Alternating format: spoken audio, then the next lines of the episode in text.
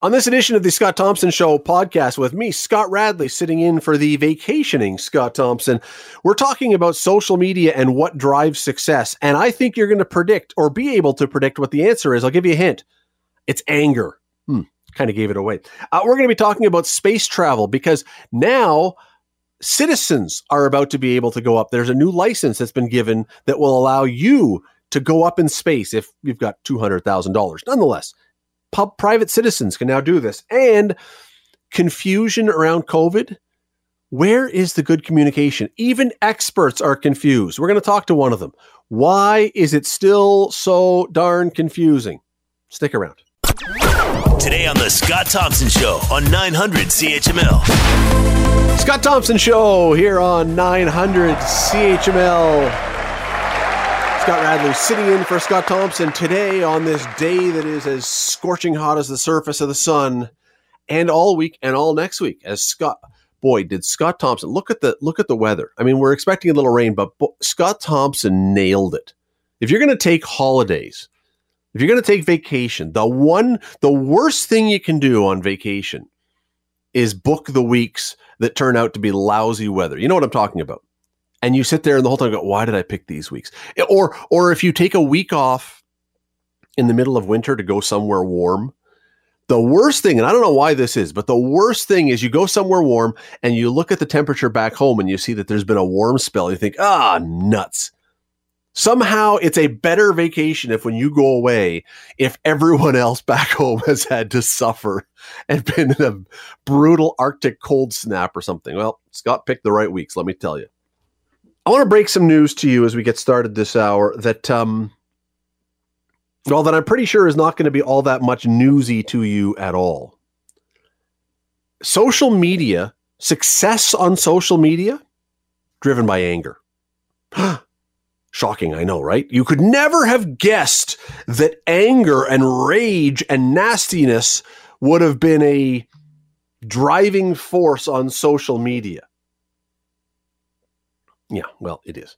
Uh, there's a new study that shows a nice comment. If you put something on social media that says something complimentary, oh, you know, so and so did a lovely thing. I'm really proud of that. That's going to get you nowhere. I mean, it'll get you somewhere in life, but on social media, as far as getting something to go viral or getting retweets or whatever else, almost never. Now, go online and say, leader X is a Nazi you know what? Very good chance that all of a sudden you're going viral. I want to read you a short snippet from a story that was written about this phenomenon. It says this Three researchers looked at Facebook and Twitter posts from both conservative and liberal media accounts and members of Congress. This is in the States, of course. What they found, back to the quote, what they found was that out of all the factors studied, the biggest predictor of whether a post would go viral was whether it was about an out group an outgroup meaning a li- uh, in this case a conservative talking about a liberal or a liberal talking about a conservative and of course not in a positive way.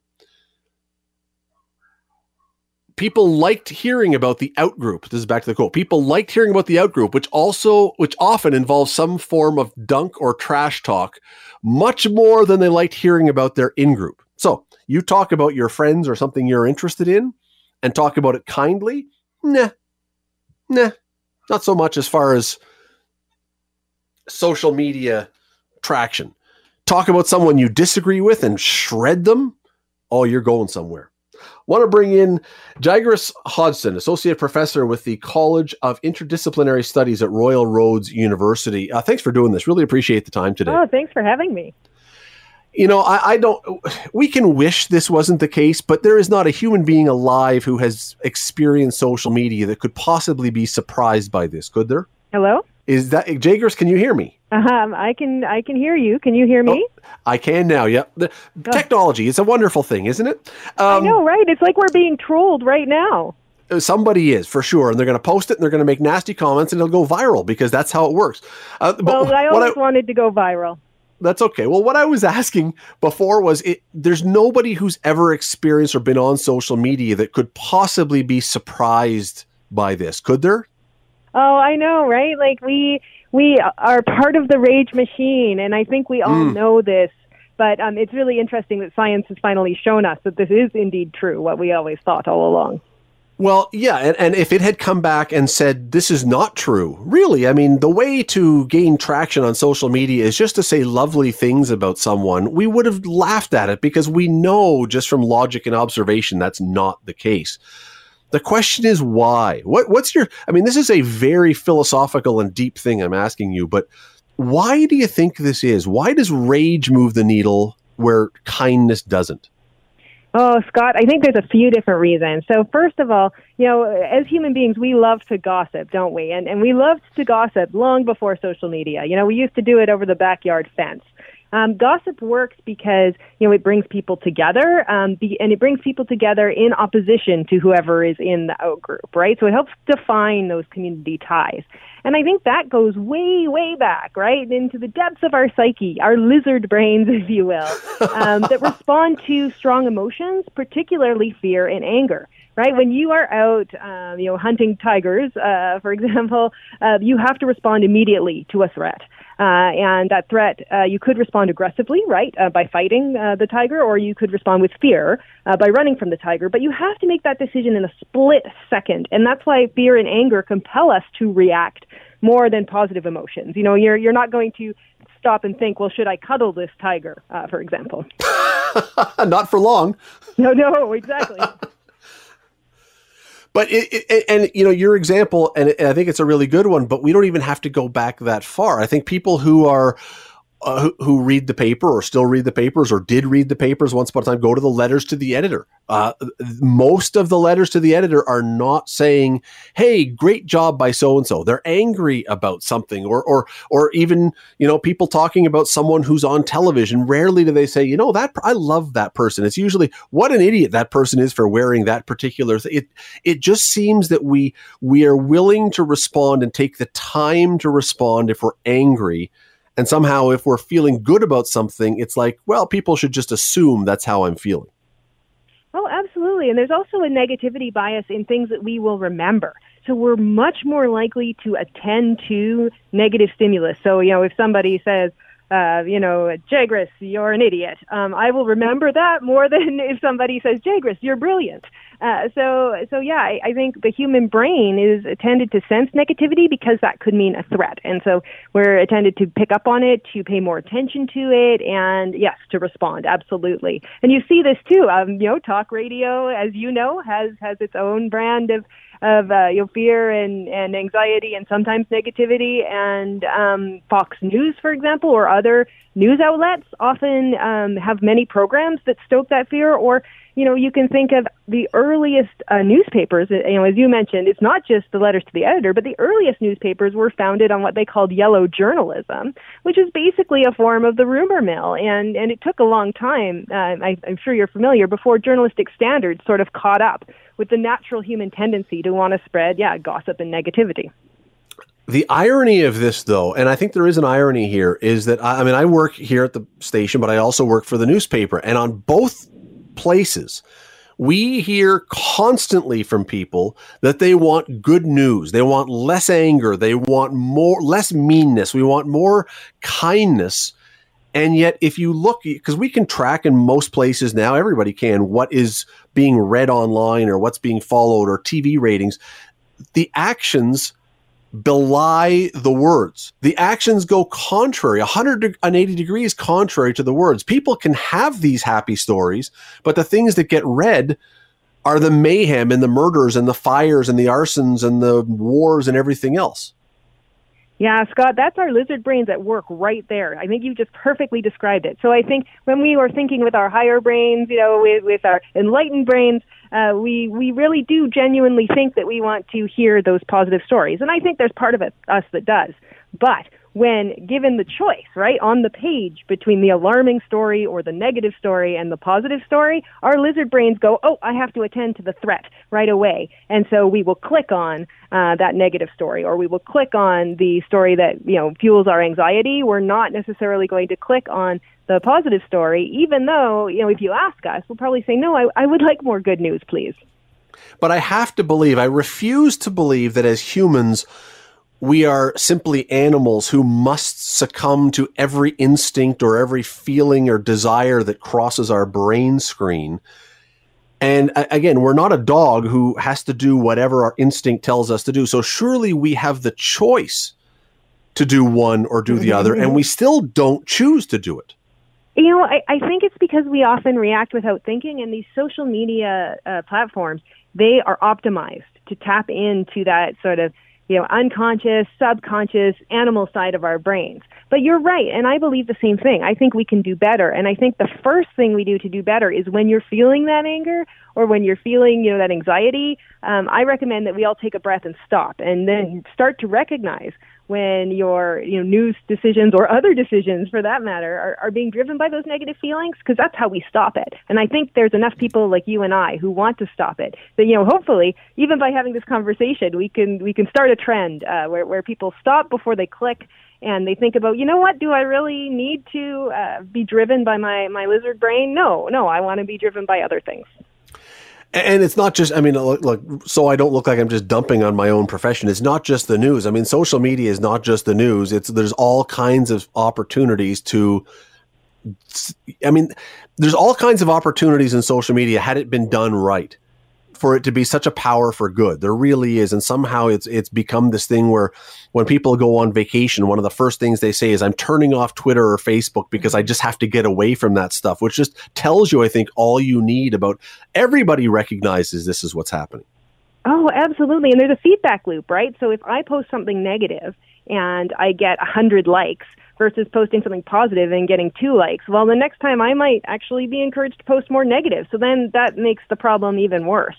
Um, but but yeah, I, I think you're right. You know, we all do it, and it could be news, or it could be you know me posting something about my neighbor who you know I had bad feelings about. So same thing though, and same feedback process at work. Um, and I think the only way we can stop this is by becoming more aware that this is you know sort of our automatic instinctual reaction, and saying no, we can be better than our instincts. Okay, let me take it another step further though, because Facebook's mission statement includes uh-huh. this.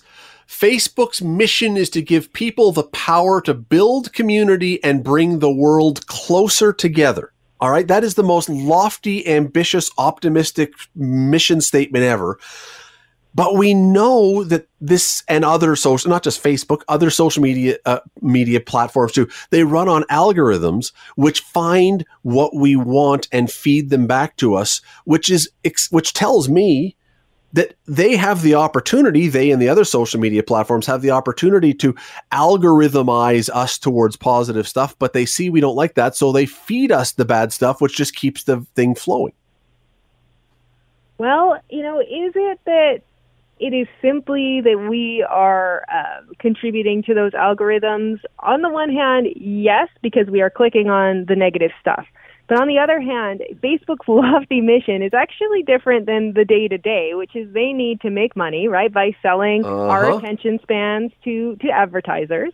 And they do that through posting the content that is most likely uh, to give us a response. So that negative content or that anxiety promoting content. So that's what the algorithms are doing. The algorithms could just as easily lead us down, right, a positive direction. It could yes. just show us cute cat pictures all day, and I would be very happy to click on those. So yeah, I mean, I think that it's a complicated answer, obviously, because you know we are not simply driven by the technology or the algorithms. We do have a part to play, but at the same time, I don't think that the algorithms are really optimized for that goal of bringing people together. They're they're actually optimized, you know, to to sell me another gadget that I may or may not need. Well, and, and I, I, want to get back into the news side with the algorithms for, algorithms for a second, because in this country and in the states, but in this country, we've had a lot of discussion in recent years about the idea of fake news and should the government or should any kind of agency be weeding out? Should Facebook be having proofreaders or, or truth tellers to decide what's fake news or what isn't? And I always look at this and think, goes back to my point. Why do we need that as opposed to why do we not just teach people? You don't have to believe everything you mm-hmm. see. You don't have to click on every single story that looks ridiculous. And yet, because it's there, you go, oh, well, if it's on Facebook, it must be true. Justin Trudeau must have nine women in nine different ports, or, you know, like all these ridiculous. We don't have to believe stuff just because it's there. Well, that's right, and I think there is um, a digital literacy uh, push, which is which is what you're talking about that that needs to happen. And you know, surprisingly, it's it's often people in an older demographic who didn't grow up with Facebook who are the most susceptible uh, to sharing those things. And I think it's because um, they got used to trusting the news, yes. right? Because yes. journalistic standards, you know, are are a thing that we still fall back on. Um, but Facebook doesn't have journalistic standards. So, so you know, the interesting part is often the digital literacy needs to be delivered to groups that, that we don't even consider. And I do think that's part of it. I also think that you know we need to think a little bit more about other maybe nudges that that can happen. So Facebook doesn't need to censor content necessarily, but they could put uh, disclaimers on some content if if the content is determined to be demonstrably false. And they've started to do that with with some good results. Um, but I also think that um, we need to reconsider the role of, of social media in our lives. Like it does hack our, our brains in, in such a way that it's it's kind of tapping into the deepest insecurities that we have as, as, human beings, you know, emotionally, psychologically, and socially, and it makes it really compelling, really hard to break away. And so I think we sort of need to consider, you know, what's a healthy level of, of Facebook, and and how can we as individuals have that healthy level in our life instead of doing everything, you know, through these social platforms that don't have our best interests at heart it's a fantastic point that there is personal responsibility involved as opposed to just saying, you know, the tech companies have to fix it for us, but we don't necessarily like that. But question then becomes as we got only have a minute or so left here, is there any going any is there any going back from this? Or, or oh, if, wow. if the if we now see that you know anger drives everything, well, we're just going to see more and more of this because the algorithms are going to push us to that, and we're going to keep clicking. That's right, Scott. And so I think that, you know, you mentioned personal responsibility. That's important. I think that, you know, the platforms do have to do more. Uh, and I also think that we may need some kind of regulation around, you know, just advertising standards for platforms or, or information monopolies, breaking up the platform so we're not doing everything through the same company is a good idea. Uh, and so all the way up and down the line. So like at the organizational level, at the individual level, and at the policy level, I think we need to introduce different things that can help because the problem is quite complex. It really is, and, and it really, as I say, when the, when the first thing you hear from so many people is, "Oh, I'm going on vacation. I'm just turning off my phone. I'm not looking at Twitter." It's like, okay, that should be a pretty good sign that something has gone askew with this. But you know, but we, but the second we come back, on it goes again, and all of our relaxation is gone. Uh, That's Jay right. Gris So Hodson. maybe we can keep it off a little longer, hey? yeah, well, they'll find a way to drag us back in. Somehow they'll tap into our soul or something. I don't know. Yeah. Uh, Jaigris Hodson, associate professor with the College of Interdisciplinary Studies at Royal Roads University. Really appreciate the time. Thanks for doing this. Thanks for having me. A great discussion. And I'll say this uh, it does seem funny to me as I talk about social media and stuff and all the anger that's out there. And everyone is, you know, so- social media has no nuance. There's no, there's no debate. There's no real debate in social media. It's just screaming. And it, social media to me is the, it's just the icing on the cake that proves that in a society that says and demands, says it is and demands tolerance, we are the least tolerant people probably ever. And I'm not talking on one side of the political sphere or philosophical sphere. Everybody, left, right, doesn't matter. We have become, I think, in a lot of ways through social media, under the guise of having to be tolerant, less tolerant than we've ever been of, of people before, in a lot of ways. I will be going on vacation in a couple of weeks, and social media will be going off, and I will feel better about it, as you will if you do the same thing. And then I will make the mistake when I come back of turning it back on, and I will wish that I had not done it, because that's our world. You know, when Jetsons came out, and my understanding, and this was a little bit before my time, but my understanding was that Jetsons was either supposed to be a space space age Flintstones or a space age honeymooners or some combination of the two. But the point was, we were supposed to be living. This was the cartoon version of we were supposed to be living in a world where there were flying cars and it was, you know, everything was space. It was at the height of the space race and the Neil Armstrong time and everything else. Everything was space. There was a time, it's hard to remember. There was a time, hard to remember for those who weren't there. There was a time when, you know, space was the coolest thing imaginable. The Houston Astrodome, space. The Astros, space. Everything was space because the space race was so cool. Well, I mean, for a variety of reasons, I guess that changed or that faded out. We got to the moon, we went a few times, eh, kind of, you know, seen it once. Hmm, don't know if I need to see it eight or nine times. At least that was the thought. And so, finances, budgets, that got cut. And then we had the space shuttle. And then, you know, remember what happened with the space shuttle, and that was tragic. And so, anyway, we are now maybe about to get to the next really exciting, really cool, really fascinating moment in space. And here's why. Last week, Virgin Galactic stocks shot up 39% because the Federal Aviation Authority in the US approved a license for passenger space flights. Passenger space flights. You no longer have to be an astronaut. You can just be a doofus with money and you can go up and fly in space. We are at the real life Jetsons moment. Question is, would you? Are you ready if that was to be a commonplace kind of thing? I want to bring in Dr. Jesse Rogerson. He's Associate Professor of Science and Technology Studies in Natural Science at York University. Jesse, thanks for doing this today. Very much appreciate it. Hey, thanks for having me back. So let me ask you a question. Now that we have the possibility or the, the the sound like we're going to be having these passenger space flights, if I hand you a ticket to go on one and blast off into space, no training to be an astronaut, just to sit there, would you do it? Oh, of course, of course I would do it. That's like one of the one of the experiences that that's on my bucket list. If I have the chance to fly into space, how could I say no? What about you?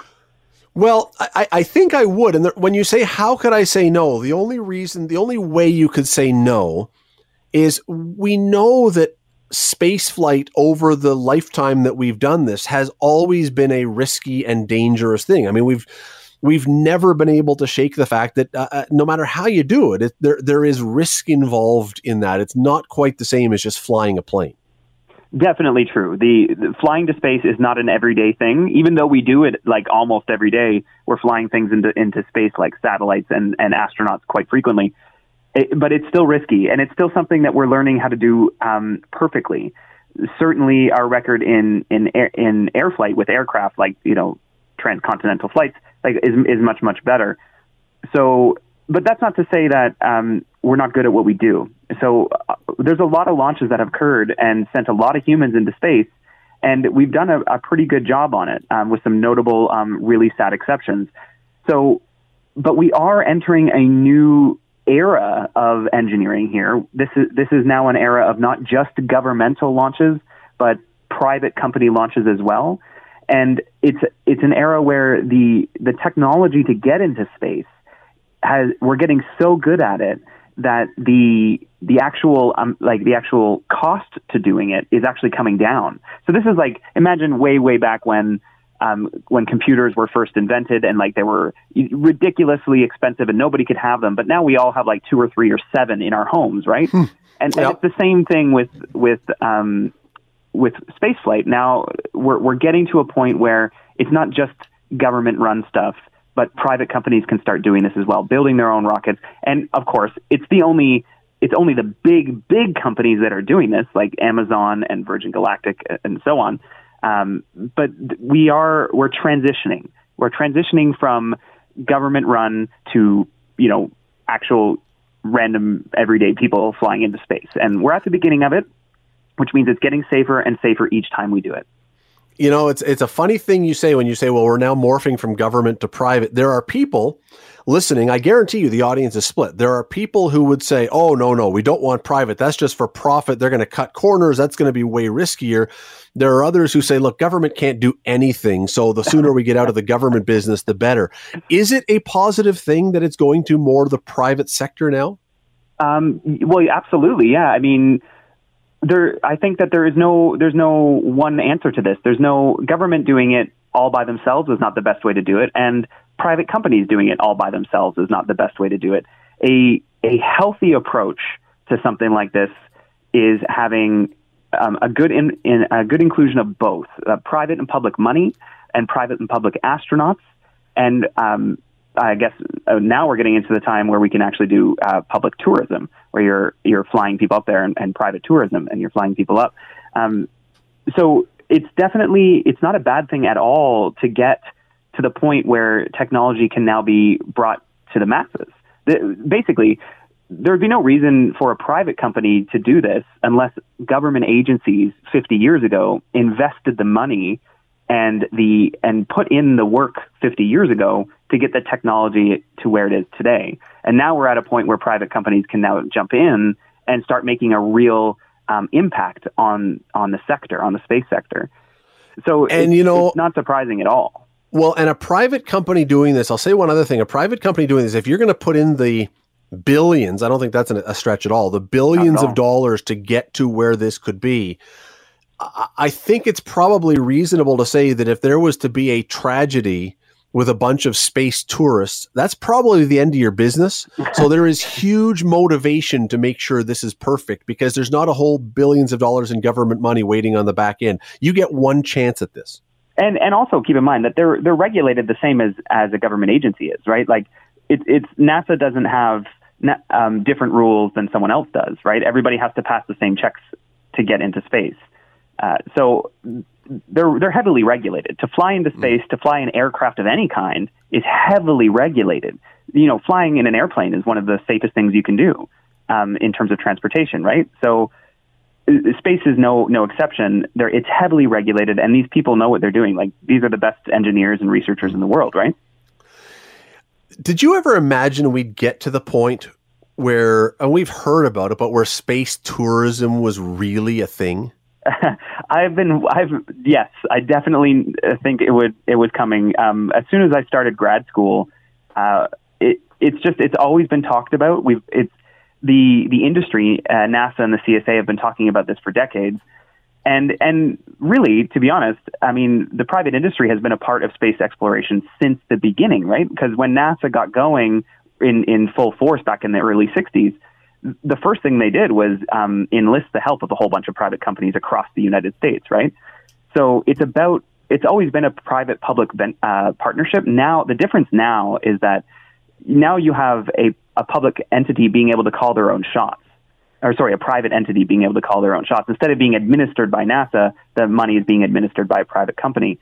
So it, the private the private industry has always been there, and people have been talking about this for a long time. And now, I mean, with the announcement a few months ago with uh, Jeff Bezos saying, "I'm doing it, I'm going," um, and now with Virgin Galactic saying, "We already have our, our approval from FAA, we can do this almost whenever we want now." Um, it's it's the 20 years, I guess, of listening to this is now finally coming coming through. Uh, yeah, th- this is a this is a funny one. The fact that you've got um, Richard Branson from Virgin and Jeff Bezos from Amazon both racing to get up there. For, I mean, it, this sounds like you're they're sort of having a, a competition to see who has the biggest um, rocket. I mean, I, I, I love it. I can't I can't help but laugh at how billionaires act in situations like this. I mean, it's definitely an ego thing. You have to think about it. Uh, but you know, standing back and enjoying the drama of it all a little bit, it is still cool um, from like from from you and I perspective. Yeah, you know, billionaires, you know, spending their money. Who gets to be the first in space? Whatever, right? One of them will do it. Who cares? The the real the real bonus here is that you know, ten years from now, the steps they're taking right now means that the tickets prices are going to come down slowly and slowly as competition grows and the tourism industry um, in space grows I mean, I'm not saying that you and I will ever be able to afford it, but um, the the price will slowly creep down as as these companies compete to be the best. Right. And right now it's like somewhere around 200 $250,000 for these early flights yeah. that we're talking about. But is there a is there a is there something beyond just space travel that we're going to get out of this? Is this purely just a business model to make money for these companies with these expensive tickets? Or is there actually some science along the way that's going to help with further or future space flight in other ways? Uh, well, definitely science is involved here. I mean, so, well, it depends on the different factions of the different companies you're talking about. Um, like Virgin Galactic is, is definitely interested in the tourism game where they're going to be flying people up but they they're by building a rocket and flying um, tourists to space, you you're able to diversify your company a little bit. Like by by having that technology, you can say um, bid for contracts to launch satellites, or um, bid for contracts to work with NASA, or bid for contracts, you know, for whatever reason you could think of um, that's involving space. And there's no there's no doubt about it. The space industry, tourism included, but all facets of the space industry is going to be exploding over the next 10, 20, 30, 40 years as as we're now transitioning into a point where there's multiple companies, multiple um, funding sources, and being attached to space, like when our with communications, with internet, like this is all really, really important for day to day life now. So the it's the whole thing, like everything you could think about related to space. These companies, yes, they're launching tourists, or they're trying to launch tourists, um, but they're positioning themselves to be in the prime position for the new space economy. It's not just tourism, it's everything. Yeah, I was trying to think of the last thing that I would compare. Like nothing nothing exactly compares to this. We haven't put average people in space before, but the one that came to mind, the closest thing to this, it's so out there and only a few people can afford it was the Concorde. Um, that you could, you know, fly across the Atlantic right. in like two and a half hours. And that was wildly expensive at the time to the point where you and I and most people wouldn't afford it.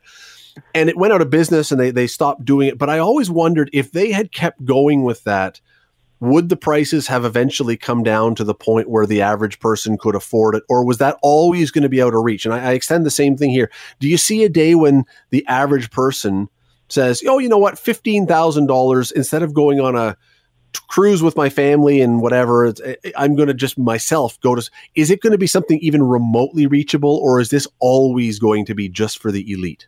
I so I tend to be an optimist on this. I mean, it, this is a that's a really hard thing to predict, but I think personally that it will come down to a point where it's kind of like buying a car, right? Hmm. Where thirty or forty thousand um, for a brand new car. You think about doing that, or you could do an eight minute trip to space, right?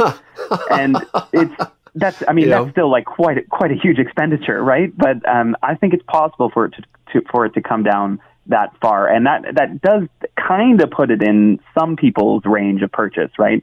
Um, the ultimate status symbol at the cocktail party. I know, right? Yeah, I got here's my Lexus. and I'm like, yeah, well, I went to space for for eight minutes. That's um, right. But Top the that. difference is that you get to you get to drive your your expensive car for as long as you want, whereas you go to space and it's just a one time thing. Well, um, I would got to run. I would assume that if you pay that kind of money, they at least give you a space suit. And if you get a space suit to go up, I'm wearing that space suit everywhere I go for the next. if I'm paying that money, you're going to know that I went to space without me even having to tell you. Here's what I'm hoping from it is that we can get. So one of the one of the most common things that every person who goes to space says is that when they get up there and they look down on Earth, that it changes their view. It, it mm. changes how how fragile the earth looks when you get so far away and you look down on it. And the more people we can send to space to get that view and hopefully get that perspective change that that holy crap this earth is important and we need to take care of it. If we the more people we can get up there doing that, I think the better it will be for our stewardship of of our planet. Bravo for that. Yes, absolutely. And, but of course, you know that this will eventually just degenerate into being who can join the 50 mile high club. I suppose, yes. I suppose. Um, I don't Doctor... know how easy that's going to be. well, uh, someone's going to try. You know as well as I do. Yeah, someone's going to volunteer. Sure. Dr. Jesse Rogerson, Assistant Professor of Science and Technology Studies in Natural Science at York University. Always love having you on. Thanks for the time today. No worries. Thank you so much. You're listening to the Scott Thompson Show podcast on 900 CHML. You would think that things would be pretty clear by now about what we can and can't do as it comes to COVID. I mean, we've been at this for almost a year and a half now. You would think there would be a pretty good idea. We'd be pretty clear about the do's and the don'ts, the yeses and the nos. And even though it's been a moving target and things have changed, obviously, with numbers going up, numbers going down, You'd think that we would have, by this point, had a consistent, compelling message from one or two people that we would have followed and all would have been easy. Well, not so much. Not so much. It seems as though there is still a ton of confusion from governments, from friends, from businesses, from family members, from everyone. We don't, we still don't really seem to know where to look, who to listen to, who to believe, where the consistent message is going to be from. There's times, for sure, there's times, but there still seems to be an awful lot of confusion. Dr. Kerry Bowman is a bioethicist and an assistant professor in the Department of Family and Community Medicine at the University of Toronto. Uh, thanks for doing this today, Dr. Bowman. Very much appreciate it. Happy to do so. Let's start with uh, the, the foundation here as of today. Where do we stand today because again we're talking confusion a, a fully vaccinated canadian today can do what So my understanding is fully vaccinated Canadians can can you know mingle, uh, so to speak, with other fully vaccinated Canadians. Um, I, I do believe, and look, I, I I've read this a couple of times, and I'm not sure I've got it memorized, and I think I'm in the same boat as a lot of Canadians. So then yes. the thing is, yes, you can do that. But look, you know, in, in my little life, I, I just am planning something for the weekend for a small amount of people outside, outside. And it occurs to me, do I have to be a Grinch and say they shouldn't bring their children? I don't want to do that. But there's the part that's not clear. And I was looking this up this morning is, is what do we do about children? Um, because, you know, you don't want to exclude children unnecessarily. And it also, it puts pressure on people you know they're having to find babysitters for events that children should really be a part of. So so it's very confusing. And when I say children, I mean under 12, right? Yeah, so that's the co- the cohort, and that's a lot of people. You know, maybe immediate some immediate families kids have grown, but but when you start getting into extended families and, and group gatherings, like there's going to be children.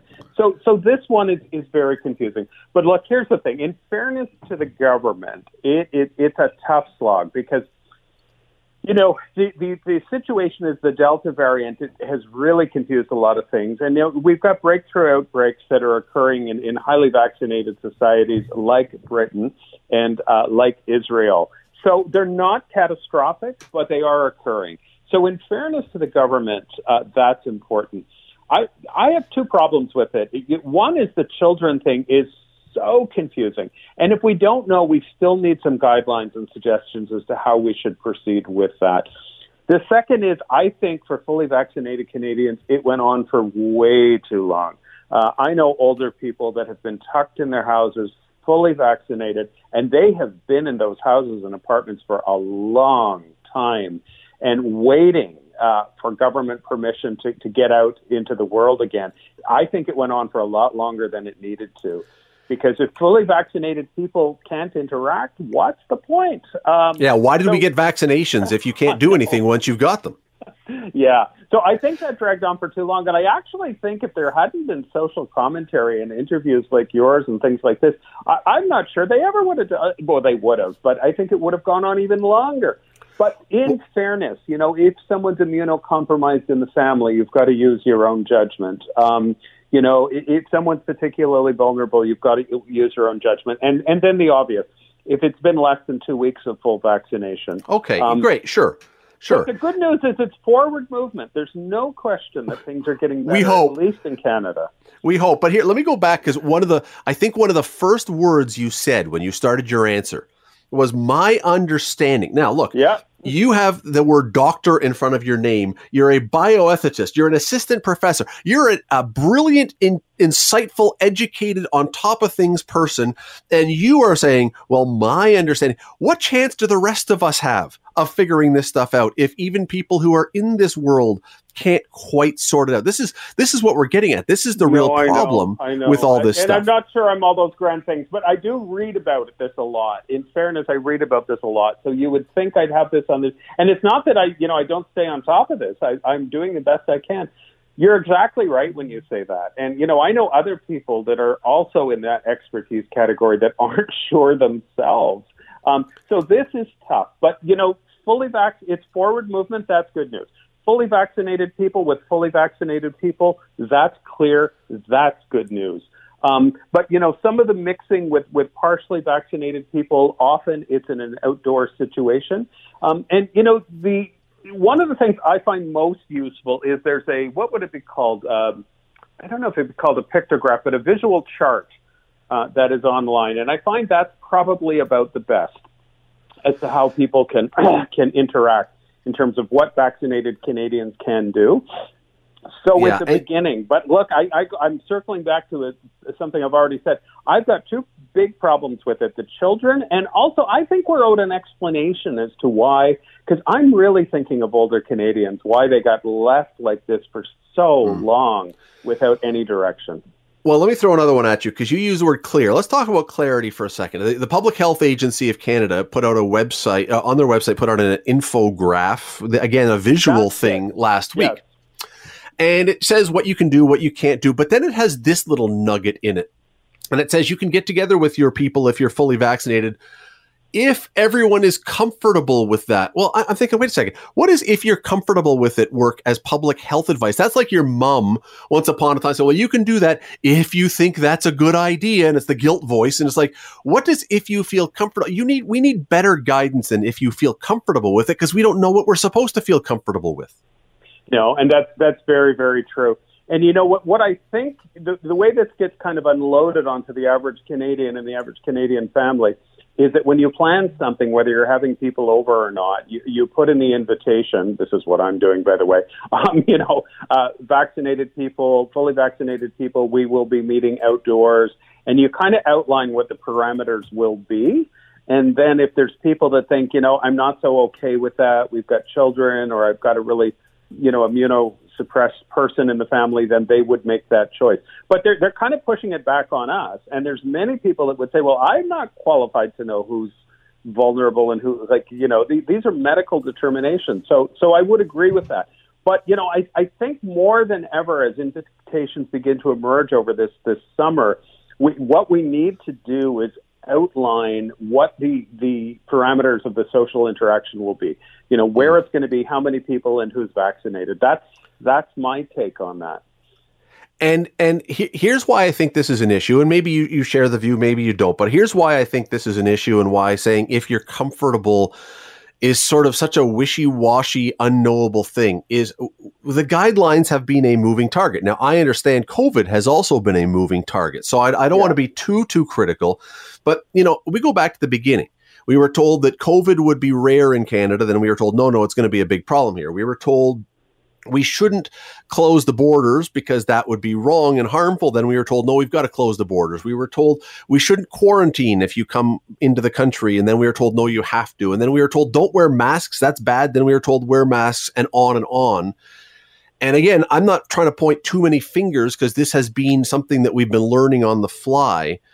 But if we don't have something directly addressing some of our concerns, I think a lot of people are going to look and say, but everything we've been told has changed at one time. So what am I supposed to follow? Yeah, no, and you know, if people say that, they're not, they're really not wrong per se. I mean, the only thing we can add to that is a year and a half in. It's it's not really a year and a half, but it's getting very close. Uh, we we do have a higher level of understanding than we did in those early days. But you're right. Remember the early days where you know our fearless leaders, low risk, low risk, and we were losing so much time when we could have been preparing the country for something that was far more serious. So, so you know, you're quite right, but we do know more than we did then. Absolutely, that's a reassurance. It's the summer is gloriously here, so whatever choices we make now yes. are going to be outside and patio related.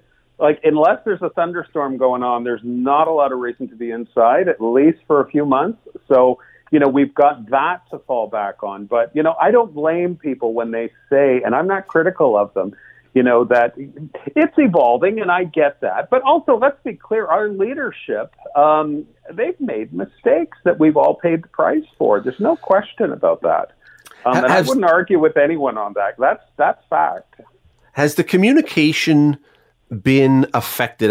And this is a big communication thing and we've got two parts of this story. One is the science is trying to figure this out and one is the communication. Has the communication been muddied by the fact that we have a national medical officer of health and provincial medical officers of health and local medical officers of health who are all talking and their stories aren't all their intentions are good but their stories aren't always exactly the same? Has that been a complication Yes, it has been. To answer your question very directly, it has clearly been a complication. Those three levels have some strength outside of a pandemic, by the way. Not all strength, but they've got some strength outside of the pandemic.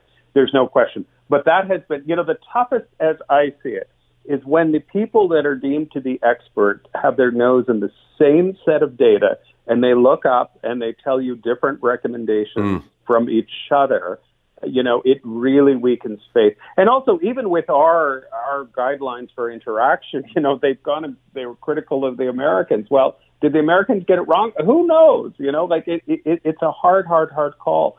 And look, it's even worse. I'm going to sound nasty here. I don't mean to sound too nasty, but some of the people that were in charge of communications, they're not brilliant communicators, irrespective of their expertise. Just as human communication goes, they're not fabulous at it.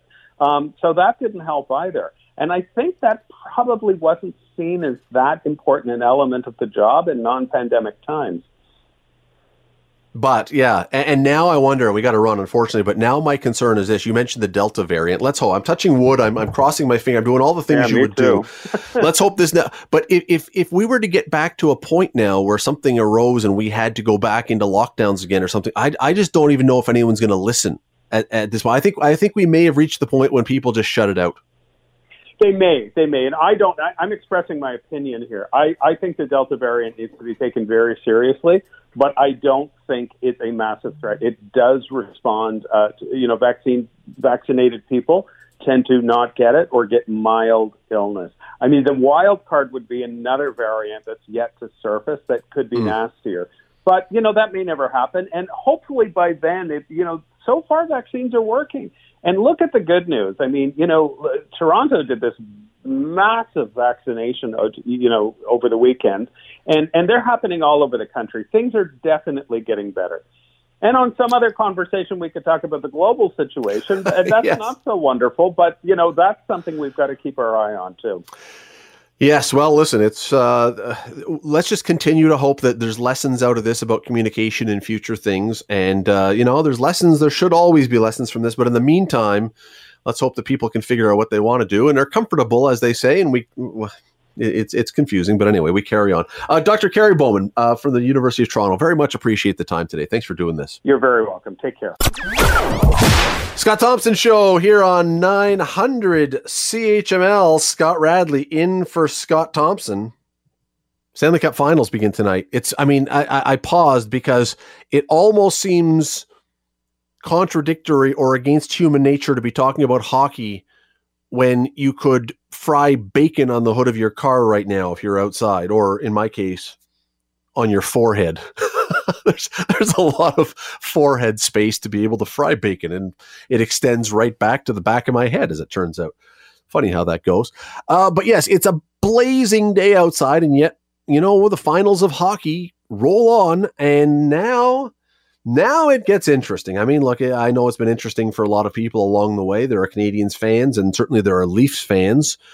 Uh, interesting in whole different reasons. But now it's interesting because now you've got the team that I think most people almost universally look at and say they are the best team in hockey and have been for a little while. That would be the Tampa Bay Lightning. And you have the Montreal Canadiens, who are the ultimate conundrum because they're not that good a team. At least the regular season suggests that. They're just not that good a team. But boy, have they got hot and turned it on at the right time. And they are now in the finals. Uh, a little note on a couple things. There is plenty of local content in these Stanley Cup finals. Remember, Dave Andreychuk now works for the Tampa Bay Lightning, was their captain, won their first cup for them, now works for them. Julien BriseBois, their general manager, was the general manager of the Hamilton Bulldogs once upon a time. Uh, Cory Conacher is still in that system from Burlington. Um, you go down the list. Uh, Trevor Van Notzenberg is a Beamsville guy who's the head of their communications department. I mean, we're digging in deep now. Flip side, Montreal Canadiens. Part owner is Michael Andlauer, who owns the Hamilton Bulldogs. He's a part owner of the Canadiens. Um, one of the equipment guys is a former Hamilton Bulldogs equipment guy. And then on the ice, you've got Josh, Ander- Josh Anderson, who's from Burlington. You've got Ben Chiarot, who is from Hamilton, one of the one of the great sports families of this city. His sister Taylor, once upon a time, was McMaster's all time leading scorer in basketball, went on to be a coach at Redeemer. Uh, his brothers have both played high level junior hockey. So lots and lots of local connections. Question is Does Montreal have any chance whatsoever at this point? Or have they finally, in the words of Napoleon, hit their Waterloo. Let's bring in Sean Fitzgerald, who is a senior writer with The Athletic, and not only that, also a Hamilton guy. So we're extra delighted to have him along. Sean, how are you? Doing well. Technically Burlington, but I did spend a lot of time in Hamilton. Hey, did you skip over Carey Price and all of that? I did skip over Carey. Thank you. You know, the most obvious one, the most obvious one is the one that I skipped over by accident. Yes, of course, Carey Price who won a Calder Cup for the Hamilton Bulldogs in 2007. And I'll say this, Sean, if you go back and look at the photos when she, when Carey Price is hoisting the Calder Cup, I hope that if they win the Stanley Cup, if Montreal wins the Stanley Cup, I hope Carey Price will look a little more enthusiastic.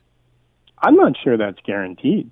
Um, like he really does seem to be that guy. I I, I know you've written about it, and a couple of weeks ago I went back and, and spoke with a, a bunch of guys that he played with and in Tri City and again in Hamilton um, and in Montreal. Um, and all along the way, it's the same thing. It's like I mean, uh, AJ Baines, a former Yep. leader of the Bulldogs that season, told Captain a of the great team that story year. of of hanging out uh, just after Carey had been called up from Tri City, or was assigned, excuse me, from Tri City at the beginning of the playoffs, and they're all sitting in their apartment. They're trying to make the new guy feel welcome. They're playing FIFA on PlayStation, and a call comes in from a friend who's talking to AJ and says, "Hey, do you know that 1985 the Canadiens called up a kid from junior and uh, played in the AHL, and, and he helped the AHL franchise win a Calder Cup and was named the MVP, and it was Patrick Roy. So AJ relays all of that. It's like, hey, Carey, you know, Patrick Roy, MVP, Calder Cup.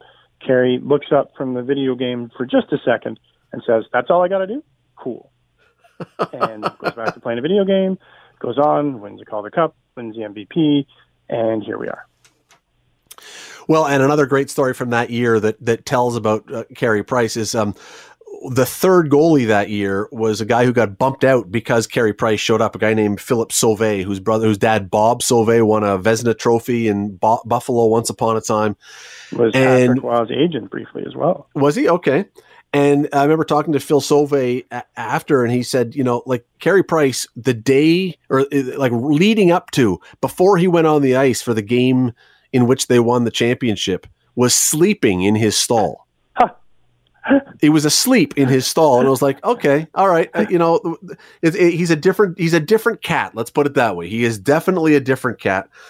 The question is, here's the thing: um, for the first time, I think in these playoffs there is a question about who the best goalie is in the series because Carey Price is and has been absolutely magnificent.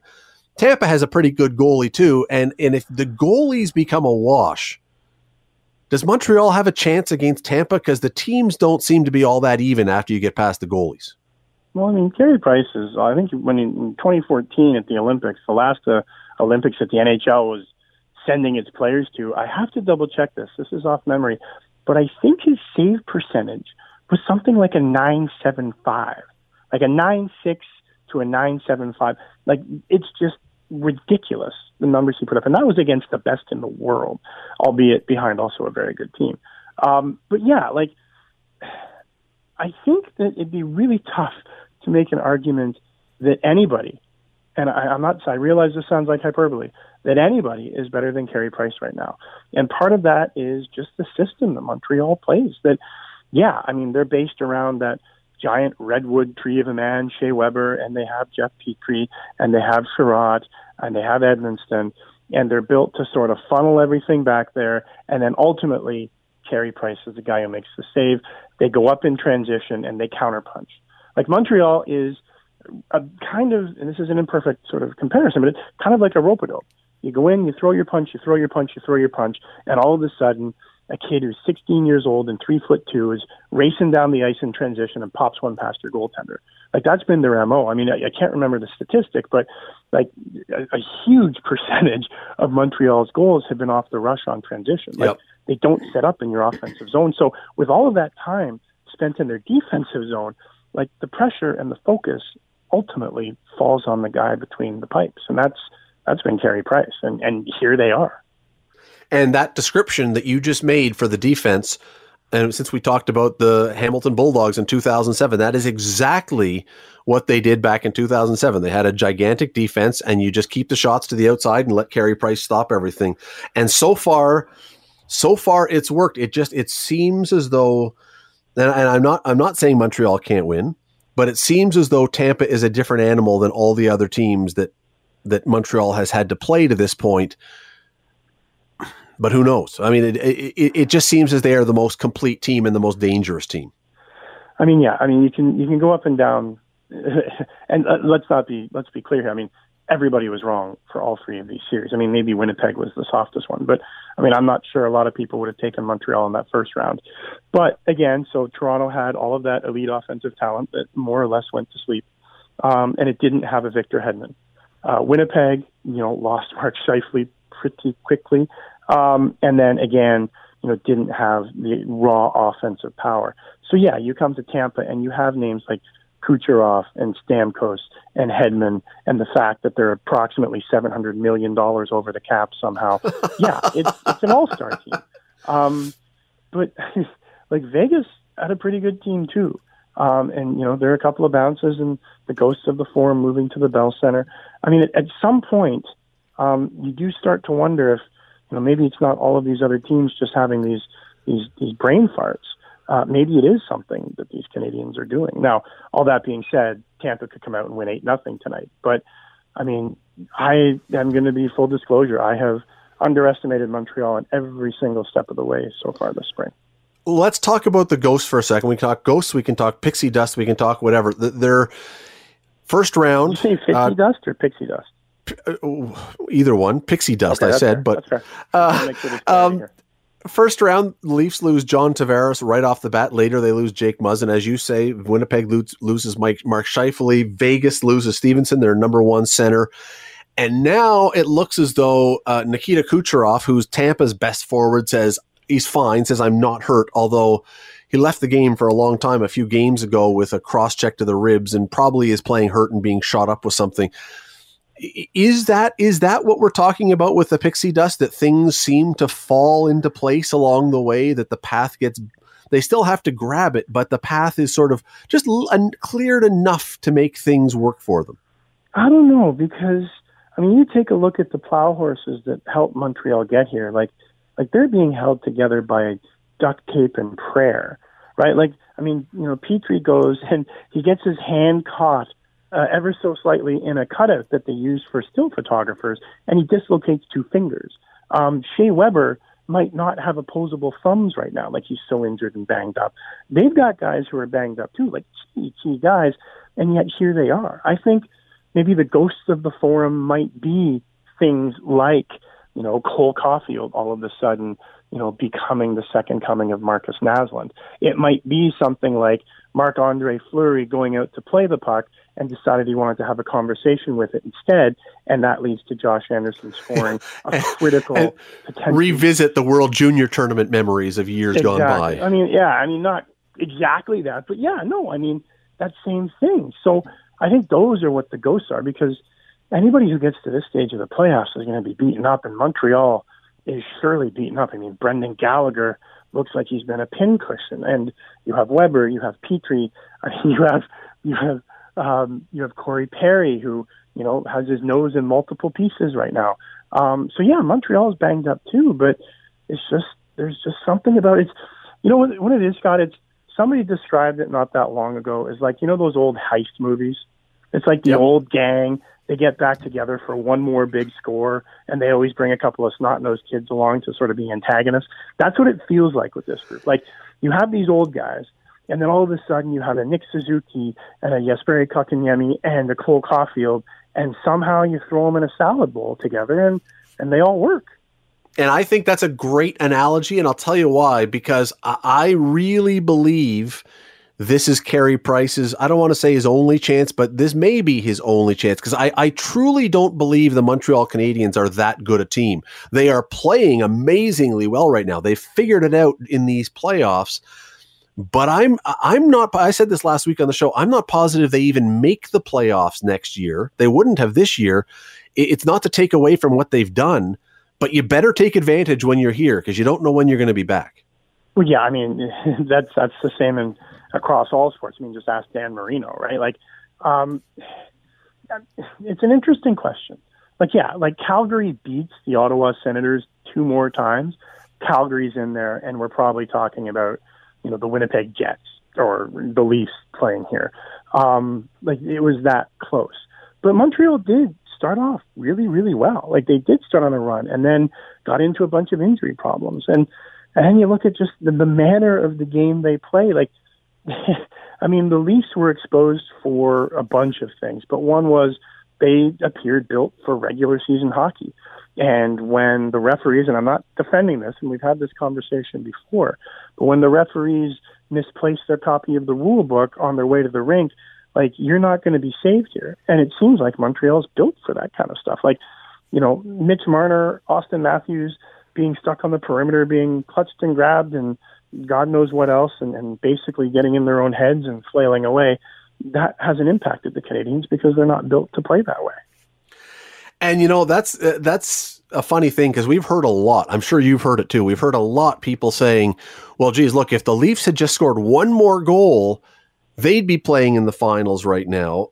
I, I'm I'm not positive that one plus one equals two. I'm not positive that if the Leafs win that, I'm not positive you can just replace Montreal with Toronto and automatically assume the Leafs are in the finals if they had won that first round. I think Las Vegas puts the Leafs and turns them into a fine paste before expelling them off into a summer vacation. Um, that took a special brand. That took a that took that took a lot on the defensive back end, and I'm not sure that the Leafs were properly constituted for that. I'm not sure that you know uh, Morgan Rielly has a huge skill set, obviously, but like the top four around him, I'm not sure that was built to sort of withstand the wear and tear that those Vegas forwards would have put on them. The way that Montreal somehow did, and oh, by the way, backstopped by arguably the best goaltender of his generation. So let's talk about those goalies for a second, because once again, we've got. Well, first of all, uh, before I do that, I just wanted to point out that when we're talking about the the challenge that Montreal faces, uh, the leading scorers in the playoffs so far: Nikita Kucherov, Tampa; Brayden Point, Tampa; Alex Killorn, Tampa; Steven Stamkos, Tampa; William Karlsson, Vegas. He's out. Victor Hedman, Tampa. Five of the top six guys in playoff scoring are with Tampa. The, the pressure on Montreal's defense to shut everybody down this is going to be the big test. But go to those goalies for a second because you've got Carey Price, um, who, as we say, has been unbelievable. I mean, it's been amazing. We've seen that before here in Hamilton. And you've got Andrei Vasilevskiy, who is first actually in playoff goaltending stats. Is this what we want as far as excitement? Do we want Stanley Cup finals where you've got the two best goalies, where goals are going to be so difficult to come by, you would expect? Or do we prefer a finals where maybe the goalies aren't quite that good and we see games that have a lot more scoring? Well, I think there's probably a happy medium, and I think we're probably there. Like, this isn't the 2004 final between Tampa and Calgary, right? Where it's clutch and grab and neutral zone uh, interference and left wing lock, where it seems like it's a, a football game being played in the mud, right? Where, where Jacques Lemaire is nowhere to be seen. Right. So it's like it's like watching Euro, right? Like one goal and kitty bar the door, and that might be enough. Although Euros kind of disproved that as well this year. Um, so I, I don't know if that's going to be the case here.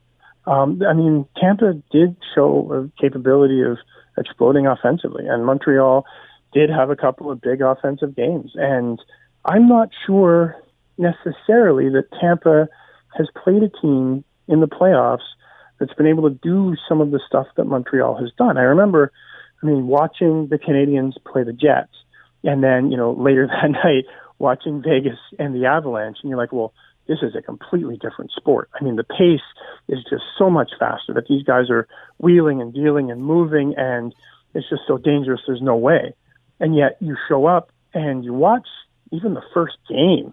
I mean, Carey Price made a thousand excellent saves, but the Canadiens retired after a seven game series. But Vegas slowed down and something within that system, I think, was responsible for it because they just they didn't forget how to skate. They didn't they didn't forget to play like they did against Colorado. They just they just bogged down in the mud. It's um it, it is going to be one of the all time challenges for sure for Montreal. I mean, I, I don't rule them out. It's just going to be really, really, really difficult for them uh, to be able to to hang. I think with Tampa Bay. Now, I want to bring up one other thing. We got just a, few, a minute left here. I looked up today because ESPN next year, very celebrated decision that ESPN is going to have NHL rights. I went to the ESPN website just before we came on. You've got to go down eight screens deep past the NBA, past Wimbledon, past Euro soccer, past college baseball, past offseason NFL, past stories on black history and some stuff on pride before you get to the NHL is, is, there any hope? I mean, I, I, suppose these finals might inspire some interest south of the border, but I'm not getting the sense that that if we're talking about growing the sport further in the states, that your new broadcast partner, even with such a, a historic and cool matchup, is is really latching onto this. Yeah, I mean, I think it'll be in the game presentation. I've always been, I've always been really interested in the notion of media coverage drives fan avidity. Like I know you and I are both old people. Remember the Argos in 2003? How you could go to like a a walkthrough, a day before walkthrough in, in Erindale, and there'd be six or seven TV cameras. There'd be local and national affiliates. There'd be three or four or five radio stations. Uh, all four Toronto newspapers would have a, a lowly beat person there like me, and then there'd be a columnist, and then you know an esteemed paper like somebody from the Hamilton Spectator would come in and write about it. Like that was a ton of attention, way more than they get now. And yet the Argos went bankrupt that year, and nobody showed up to games. So I, I don't know if the like attention, the flag waving, that sort of thing plays into it. I think a lot of it falls to the league itself and the way it markets itself and creates stars and the star system. We will see. This is going to be a fascinating one because this is. Uh, I, I, read something just uh, earlier today that Montreal is the biggest underdog in finals history. I don't know if that's correct, but you know what? They've been a pretty big underdog all the way along, and uh, they're still here. So we are going to see beginning tonight. Uh, Sean Fitzgerald, always appreciate your time today. Thanks for doing this. Thanks so much for having me, Scott. Uh, you can find Sean. He's a senior national writer with the Athletic. You can find his stuff there. Great, great writer, and as I say, a local guy. So that makes us even makes it even better. The Scott Thompson Show weekdays from noon to three on 900 CHML. Oh, this is the Scott Thompson podcast, available on Apple Podcast and Google Podcast or wherever you get yours. And don't forget to subscribe, rate, and review so you don't miss a thing. I'm Scott Thompson, and thanks for listening.